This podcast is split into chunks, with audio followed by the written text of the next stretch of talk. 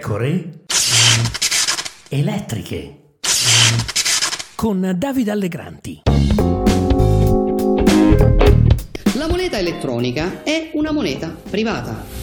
È una moneta legale chiaramente, ma privata gestita dalle banche e dalle uh, um, realtà, diciamo così, autorizzate a fare questo. È un servizio. Come tale, quel servizio ha un costo. Oggi, quando noi usiamo bancomat, la carta di credito, quel costo è a carico dell'esercente. E questo che cosa significa? Quando io pago il gelato, 3-4 euro, quando pago il quotidiano, eh, un euro, un euro e qualcosa di più, con la moneta elettronica, quel gelataio, quel edicolante, per darmi la possibilità di pagare con la carta o con il bancomat, pagano una commissione. Ma io non lo pago di più, è lui che guadagna di meno. Benvenuti, benvenuti qui Davide Allegranti, nuova puntata delle pecore elettriche.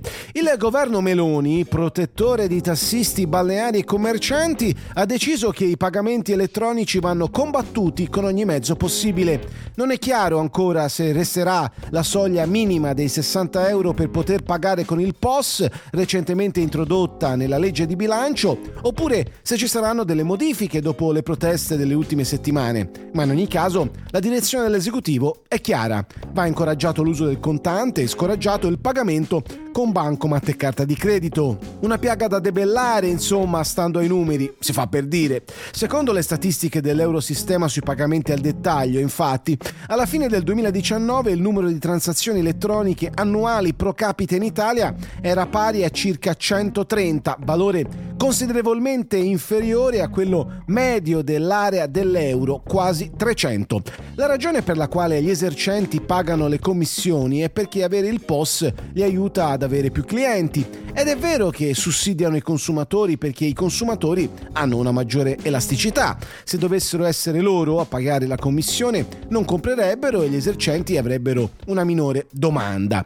È vero che l'obbligo di POS può essere svantaggioso per alcuni esercenti e per alcune transazioni, ma allora la soluzione è identificare quegli esercenti e quelle transazioni per i quali l'obbligo di POS è penalizzante. Alzare il tetto per tutti non ha senso, soprattutto non puoi entrare in un taxi pensando di pagare con il bancomat e poi essere obbligato ai contanti.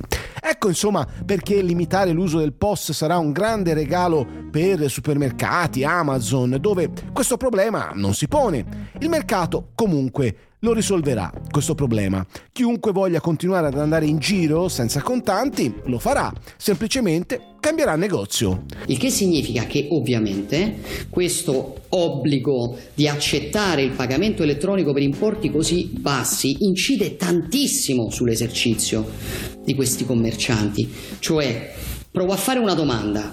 Se il costo del mio pagare col bancomat il giornale ricadesse su di me, e io pagassi la commissione, cioè pagassi quel giornale di più per pagare con uh, il bancomat, lo pagherei col bancomat? Probabilmente molti no. Molti sceglierebbero di pagare il caffè in contante. E io penso che questa libertà debba valere anche per l'esercente. Veniamo poi alla questione della moneta privata. I depositi bancari fanno parte della definizione di moneta secondo ogni banca centrale. M1, M2 ed M3 sono aggregati monetari analizzati da tutte le banche centrali, ma chi al governo pensa che solo monete e banconote siano moneta. Peraltro, tra di loro c'è chi sostiene che la Banca d'Italia eh, sia privata perché tra i suoi azionisti ci sono delle banche. Bah.